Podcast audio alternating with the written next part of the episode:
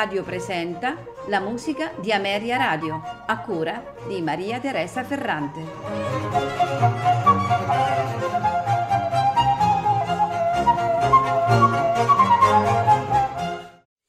Buonasera e benvenuti alla musica di Ameria Radio. Questa sera ascolteremo Georg Philipp Telemann, composizioni di Telemann. Nonostante non abbia raggiunto la fama stellare dei suoi contemporanei, vedi Bach, Handel, Telemann rimane sicuramente un sostenitore della musica barocca tedesca. Eh, ricordiamo che ha composto più di 3.000 opere durante la sua vita.